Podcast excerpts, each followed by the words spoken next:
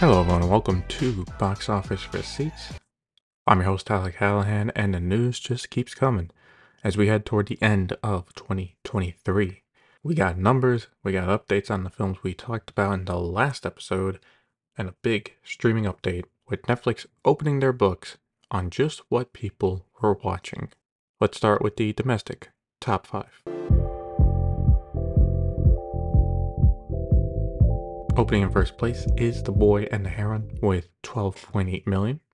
In second place was The Hunger Games, The Ballad of Songbirds and Snakes with 9.4 million for a total now of 135.7 million dollars. Third place was Godzilla minus one with 8.3 million for a total of 25.3 million. In fourth place was Trolls Band Together with 6.2 million for a total of 83 million dollars. And in fifth place was Renaissance with 5.3 million for a total of 49.4 million dollars. So yeah, The Boy and the Heron had a fantastic opening and is now Hayao Miyazaki's uh, Studio Ghibli and GKIDS biggest opening domestically.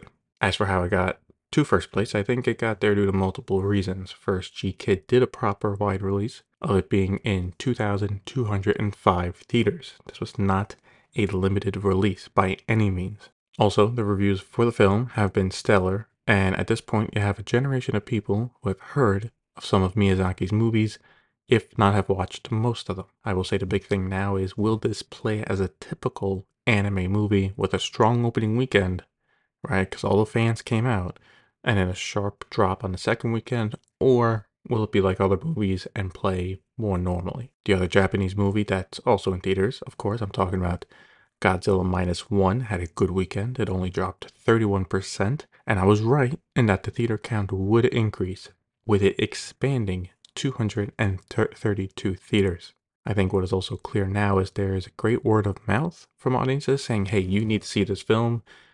Uh, it's a great Godzilla movie, and people are showing up. In China, The Invisible Guest opened in first place with $12.6 million. In second place was Love, Life, Light, which debuted to 9.9 million and with previews is now at 14.4 million. Third place was So Long for Love with 7.1 million for a total of 26.4 million dollars.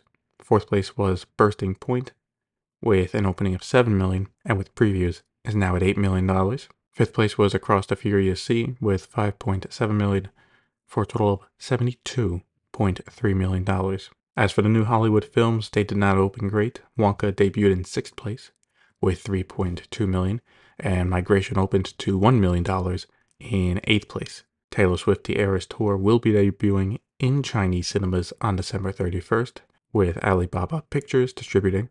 Also, La La Land is getting a re-release. It is being distributed by JL Films and will come to theaters on December 22nd. I'm surprised it's getting a re-release. Hopefully it does decent numbers.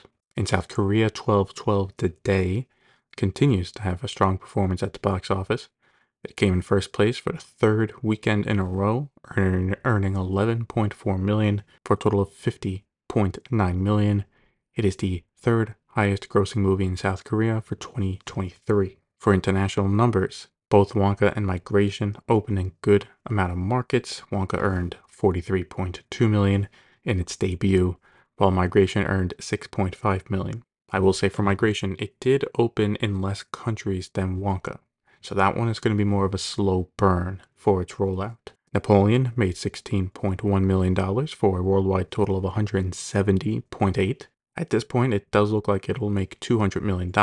Wish made another 12.1 million to finally pass the 100 million uh, milestone and is now at 105.5 million. The Ballad of Songbirds and Snakes is now at 279 million. Trolls Band Together is at 173.8 million. And Killers of the Flower Moon is now at 155.5 million worldwide.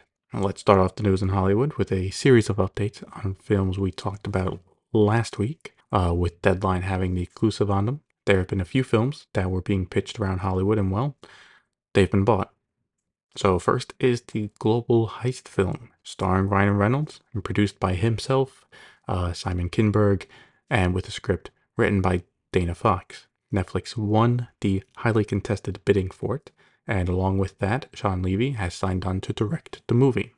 He and Reynolds have worked on a few movies together so far now, including Free Guy, The Adam Project, and currently uh, Deadpool 3. The second film was Best of Enemies. This is the Cold War spy film that will star Bradley Cooper and Christian Bale. Amazon MGM Studios won the bidding, with Deadline reporting that it was down to Amazon and Warner Brothers. The last one was Naughty. This is the comedy film that will be directed by Olivia Wilde, where Universal have bought that one. Deadline has the exclusive on another film package that was bought with Warner Brothers buying Calamity Hustle. This is an action comedy film in the vein of Lethal Weapon and will star Ryan Reynolds and Channing Tatum. Adam and Aaron Nee will both direct and write the script for it as well. The actors will play as brothers who grew up on the other side of the law, with Reynolds being a cop and Tatum's character being a low level criminal. Deadline is reporting that the hope is this will start a franchise. It sounds like it'll be a fun movie. This week we got the Golden Globe nominees for movies. Barbie got the most with nine nominations, including Best Motion Picture for musical or comedy, while Oppenheimer got eight nominations, including Best Motion Picture Drama. For TV, Succession was the clear favorite with nine nominations, with FX's The Bear coming in second place with five nominations. And if we zoom out to a total of film nominations by distributor, Netflix got the most with 13, Warner Brothers with 12, and A24 and Universal tied with 11 each. The awards will be held on January 7th, 2024. Focus Features announced that the Amy Winehouse biopic Back to Black will hit US theaters on May 10th, so about a month after it releases in the UK. In an exclusive from Deadline, we now have a new release date for White Bird, which has been delayed a few times. It was set to come out this past August, but was pulled due to the strikes.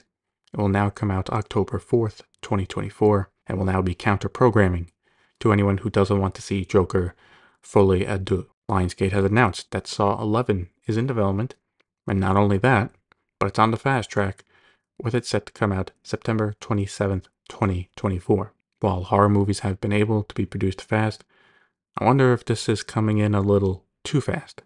Unless they already have some ideas on what a sequel would have been, it feels like this is being rushed. But I understand. Saw Saw 10 did good for Lionsgate at the box office, so obviously they want another one. In an exclusive from Deadline, Sony has won the theatrical distribution rights for two more Apple original films. This will see them expand their relationship after distributing Napoleon. The first movie is Wolves, starring Brad Pitt, George Clooney, and is directed by Jon Watts. The second movie is Project Artemis, starring Scarlett Johansson, Channing Tatum, and is directed by Greg Berlanti. While no release dates have been set yet, the expectation is that they will be released sometime in 2024. Personally, I'm looking forward to Wolves. Sounds like it'll be great. Jason Momoa is hinting that his time as Aquaman might be over after Aquaman and the Lost Kingdom comes out. In an interview with ET Online, he said this quote, The truth of it is, I mean, if the audience loves it, then there's a possibility, but right now, I'm like, it's not looking too good. End quote. This isn't surprising because considering how the DC EU movies performed at the box office this year, DC Studios is probably looking forward to moving on and work on the DCU. Keeping Momoa around as Aquaman would muddy that a bit and make it more confusing for audiences. Now, if on the off chance the movie comes in, makes a billion, then there might have to be discussions. But at this point, that's not happening. And I think as long as it does better than The Flash, they will consider it a success and move on. Sadly, we had some deaths in Hollywood this week. Andre Braugher died at the age of 61 due to lung cancer. He's most recently known for his role in the hit TV show Brooklyn Nine-Nine, but he did appear in other shows and movies as well, including Glory, She Said, Thief, and Men of a Certain Age. Shirley Ann Field died at the age of 87. She appeared in numerous films, including The Entertainer, It's a Wonderful World, House of the Living Dead, and My Beautiful Laundrette. Jack Axelrod died at the age of 93. He was most known for his role in the soap opera show General Hospital, but also had guest roles in other shows, including Hill Street Blues, Modern Family, It's Always Sunny in Philadelphia, and in films as well, including Super 8 and Transformers Dark of the Moon. We did get an update on Matthew Perry with the toxicology report saying he died due to acute effects of ketamine. Thoughts and prayers are with their families as they go through this terrible time. May they rest in peace. And as always, fuck cancer. In a casting update, Naomi Scott is set to star in the upcoming Smile sequel. The horror film is set to come out October 18th. Deadline is exclusively reporting that Marvel Studios have hired Matthew Orton to write new scenes for Captain America Brave New World. Filming those scenes will be done sometime by summer, with the film still set to come out February 2025. I'm curious how many new scenes are being added in and why didn't they get the original writer back? I take it that testing for the film must have been really bad, especially since they pushed it to next year. Again, before the strikes, this film was technically fully finished. Yeah, you might have to reshoot or two when the strike was over, but it finished its production before Deadpool 3. So, and what will probably be become the biggest story of 2024 over at Paramount, it looks like Shari Redstone is seriously considering selling. The Wall Street Journal is reporting that Paramount is looking to lay off a thousand employees, possibly in early 2024, to cut down on cost. This comes as Puck reports that both Skydance and Redbird Capital are talking to Redstone about selling National Amusements. Basically, how it works is Shari Redstone owns National Amusements, which owns 10% of Paramount's shares, but with how the shares and voting rights are set up, they have 77% of the voting rights for the company.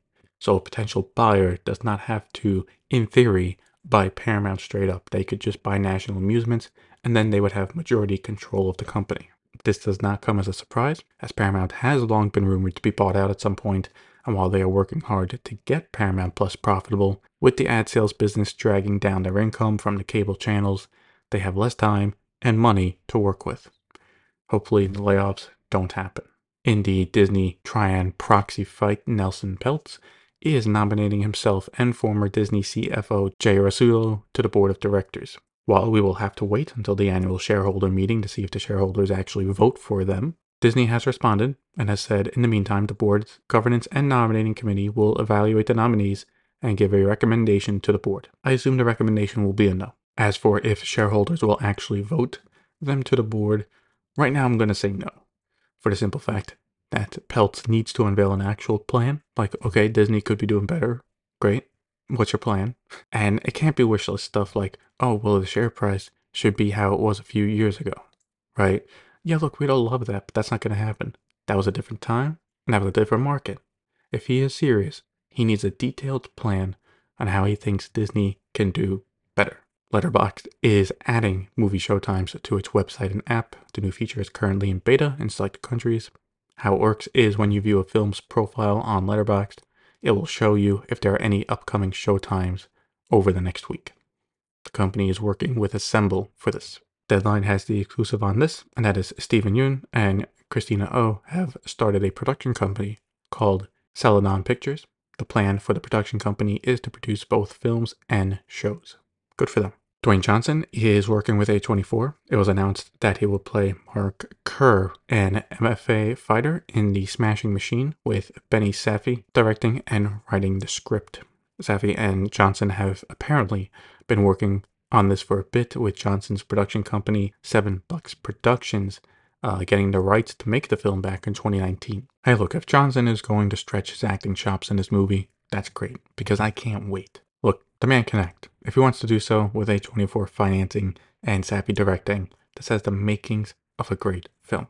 There's another movie in the works at A24, and that is a film adaptation of the video game Death Stranding. A24 and Hideo Kojima announced together that A24 and Kojima Productions will work on making the film. Previously, it was announced that the film would be made by Hammerstone Studios. It is now being reported that they will remain attached to the project, but as an executive producer and co financer. Since Kojima Productions has been focused on video games since it was set up, this will be the company's first feature film. For the announcement, Kojima said this about A24 quote, A24 was born into this world about 10 years ago.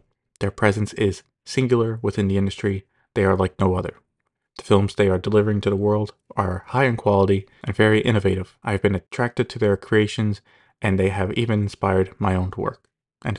No word on who will be directing, writing, or who will star in it, so it has ways to go. Personally, I'm more excited for this film now that A24 is involved. I love the game, and playing it at the start of the pandemic made it a very unique experience. Also, for video game adaptations, this is at least visually one of the easier ones to translate to film to a degree. Like there are some say creatures in the game that might not translate well, but compared to other video games, this can translate. I can't wait for it.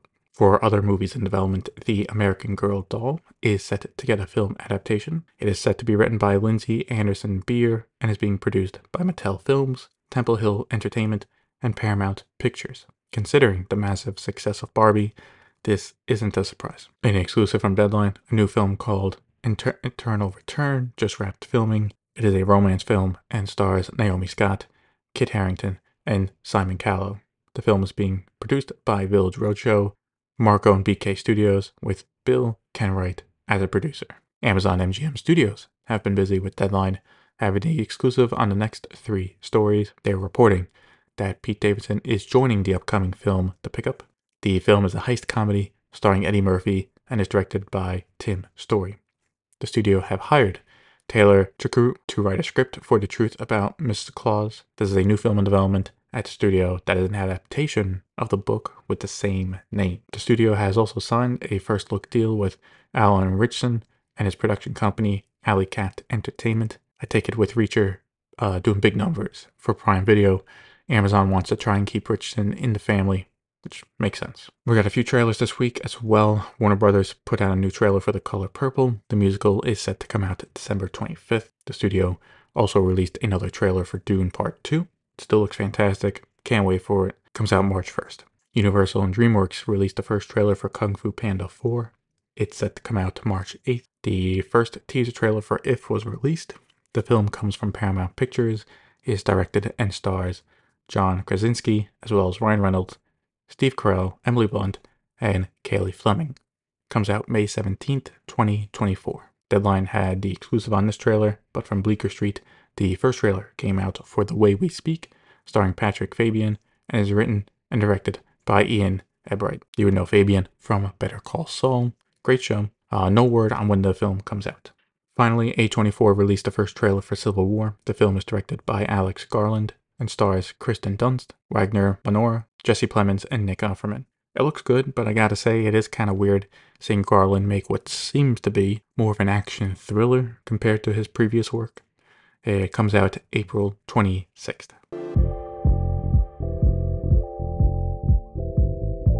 We start off VOD Premium with Apple TV Plus, where they have a new show in development called Your Friends and Neighbors. It's a drama starring Jon Hamm with Jonathan Tropper set as the showrunner. Also, Apple TV Plus has renewed Platonic for a second season. This was the show starring Seth Rogen and uh, Rose Byrne. Over at Starz, they have renewed Power Book 4 Force for a third season. The show recently finished season 2. At Hulu, it was announced that the creator will be available to stream starting December 20th, right in time for the holidays. Hulu will also be getting the first episode of Percy Jackson and the Olympians, which premieres on December 20th. On the 20th, Disney Plus will get the first two episodes and weekly releases after that, while Hulu will just get the first episode until January 31st. So, unlike other shows where they would be available on both, Disney is clearly using Hulu here to try and get more people to watch on Disney Plus. We will see if that works out for them. Amazon Prime Video has renewed Good Omen for a third and final season. The show, starring Dave Tennant and Michael Sheen, had its second season re- released over the summer.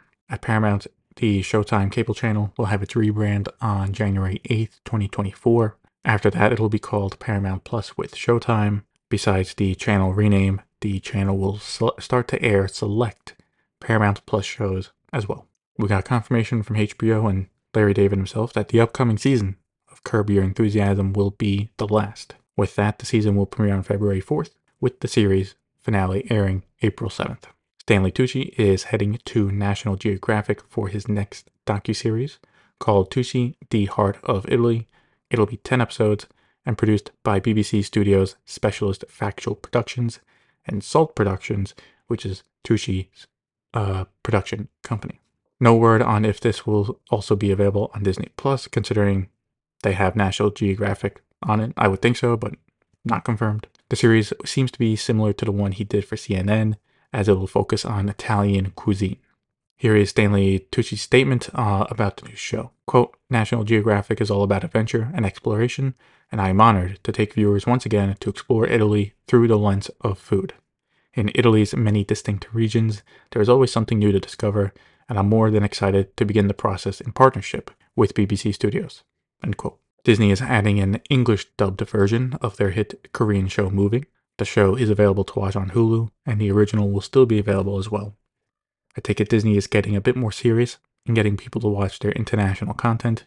Netflix is famous for having multiple dubbings for their originals. For Disney Plus, a new Marvel animated show was announced called Eyes of Wakanda. The show will focus on Wakandians traveling the world to retrieve dangerous vibranium artifacts, and the director of the two Black Panther films, Ryan Coogler, is involved with the project. Right now, it's set to come out sometime in 2024.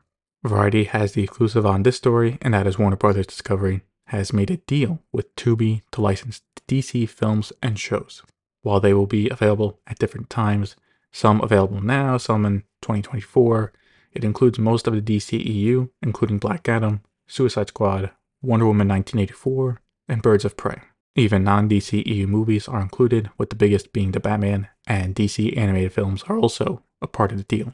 Along with the licensing deal, Warner Bros. Discovery is getting new channels on Tubi, including Warner Bros. TV, Classic Cinema, Generation Drama, Living with Evil, and more. Look, my stand on this is as long as the films are still available to watch on Max, then this works out for everyone.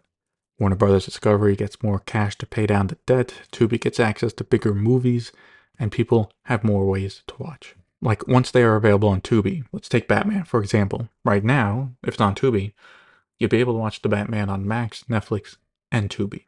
So that's great for everyone. Hopefully the company gets a good check out of it. The Financial Times is reporting that Redbird IMI are in advanced talks to buy UK production company All3 Media, with the price being around 1.26 billion. This is the investment group run by Jeff Zucker, who was the former head of CNN, and Gerry Cardinale. As for All3 Media, they have produced shows like Fleabag and The Tourist. They are owned by Liberty Global and Warner Brothers Discovery. That's right. If this deal goes through, the company will get a nice cut of that 1 billion to pay off more of their debt. In Spain, Movistar has made deals with Warner Brothers Discovery, Comcast, and Paramount. With Warner Brothers Discovery, they have extended their deal to license content from the company to Movistar Plus Plus, as well as keep airing their linear channels as well. I'm saying plus plus because when I was writing this out, it does clearly say Movistar Plus with a plus symbol next to it. So I'm assuming it's plus plus. But anyway, this comes ahead of Warner Brothers Discovery getting ready to launch Max in Spain in the spring, which will then be made available for Movistar Plus Plus customers as well. As for Comcast and Paramount, they have made a deal to get Sky Showtime. Uh, remember, this is the combined streaming service that includes content from Paramount and Peacock. The service launched in the country earlier in the year and will now be added for Movistar Plus Plus customers. Variety reports that this will be set up similar to how Apple TV Plus is built into Canal Plus, where those customers just use Canal Plus and Apple TV shows are there without having to go to a separate app. This is a big get for Movistar Plus Plus customers because they now have their own original content, they're getting Warner Brothers Discovery content, and now Sky Showtime as well. Now, let's wrap up with Netflix, where there's a lot to go over. First, the reviews have come out for Rebel Moon Part 1, A Child of Fire, and they're not good. Overall, reviewers are pretty negative on the film, with it right now having a 23% on Rotten Tomatoes. This is a sharp drop from his last movie on Netflix, Army of the Dead, which got 67%. I mean, as long as people watch it, then the movie will still do okay for Netflix. The issue is how many people will have any interest in part two coming out in a few months. Deadline has the exclusive on this, and that is Noah Baumbach is directing a new film on Netflix, and George Clooney and Adam Sandler are set to star in it. Clooney and Sandler is a good pairing for a film, so I'm looking forward to it. Bridgerton Season 3 has its release date set, and yes, it will be coming out in two parts. Part 1 of Season 3 will come out May 16th, and Part 2 will come out June 13th. Netflix has bought the rights to the Tourist TV show, starring Jamie Dornan. The show was originally on Max before it was removed, and back when it was called HBO Max, they were a co producer for the first season. Now, starting February 1st, the first season will be available to watch on Netflix, with the second season becoming available on February 29th. Now, they did not buy the worldwide rights to the show, and I think this might just be for the US. In the UK, for example, it is still licensed to BBC, and they will be airing the second season starting January 1st. Netflix is now fully in on One Piece as it was announced at Jump Festa that they will be producing a new One Piece anime called The One Piece. The new anime will be a new adaptation of the hit manga series and is separate from the current anime that is ongoing. Netflix is working with One Piece creator Eiichiro Oda, and production studio Wit Studio is currently working on it. They have worked on the first three seasons of Attack on Titan and currently make Spy X Family. This will probably be a hit as the current anime has been running since 1999. So, for the first few hundred episodes, this will be basically a remake, seeing those fights in modern day animation. And look, with the manga having over 1,100 chapters, it will take a long time for it to catch up to the current anime, so they can live together and not cause any cannibalization of viewers. On the Netflix top 10 charts for the week of December 4th to the 10th, Leave the World Behind had a strong debut, placing number one on the top 10 English film charts with 41.7 million views, and is also the most viewed title for the week. Family Switch came in second place with 18.6 million views. Leo came in third with 14.2 million, and the Super Mario Bros. movie came in fourth with 13.2 million views. On the top 10 English TV shows, Obliterated came in first place with 9 million views. Now let's get to the big story of the week, and that is Netflix releasing raw viewership numbers for over 18,000 titles for the first half of 2023. Now, it does not include every single title and only includes titles that were watched for over 50,000 hours, but Netflix says this covers 99% of their catalog. Also, should be noted that this is not using the metric Netflix uses for their top 10, but instead is just straight how many hours were spent watching something. As for why they released it, co CEO Ted Sarandos said it was not due to the strikes and the guild requesting the data, but that they have been thinking about it for a while. Quote, so this is not driven by anything differently than that. I think it's really important. That's why I did say earlier that lack of data, lack of transparency, the unintended consequence was this kind of mistrust, this environment of mistrust around the data. So this is probably more information than you need, but I think it creates a better environment for the guilds, for us, for the producers, for creators, and for the press. End quote. Sarandos also mentioned regarding the viewership data that licensed content was about 45% of all viewership on Netflix, with originals getting 55% of viewership. I would say he is telling the truth as strikes just ended, but I think part of it now is that they are in the ads business. I think that's a big reason as to why they're releasing this. Companies need to know who is watching what to see if it's worth spending their marketing budget with Netflix. So with this report, Netflix can fix that and tell them, hey, the last six months, this show got this many hours. Do you want to have ads on this? Also, it's a little bit of bragging because they are the number one in subscribers. They almost have 250 million subscribers. You could see this as a call to other subscri- streamers to release similar data, right? They have followed suit with a top 10 chart, but are they going to do this? Maybe not for a while, because you know none of the numbers are going to match up to Netflix. Personally, I appreciate that Netflix is doing this. Uh, I started this podcast just talking about box office numbers. It's grown to cover streaming as well. So getting actual streaming data is fantastic. With that said, though, let's go over some of the numbers. So the most watched title from January to June of 2023 was The Night Agent, the first season. Uh, it, it's only one season. It's been renewed for a second. It was watched for 812.1 million hours. Second place was Ginny and Georgia season 2 with 665.1 million hours. Uh, should be noted the first season of the show was watched for 302.1 million hours. So if you combine them together, technically that would be the most watched show because that would beat The Night Agent. Uh, third place was the South Korean drama The Glory with 622.8 million hours watched.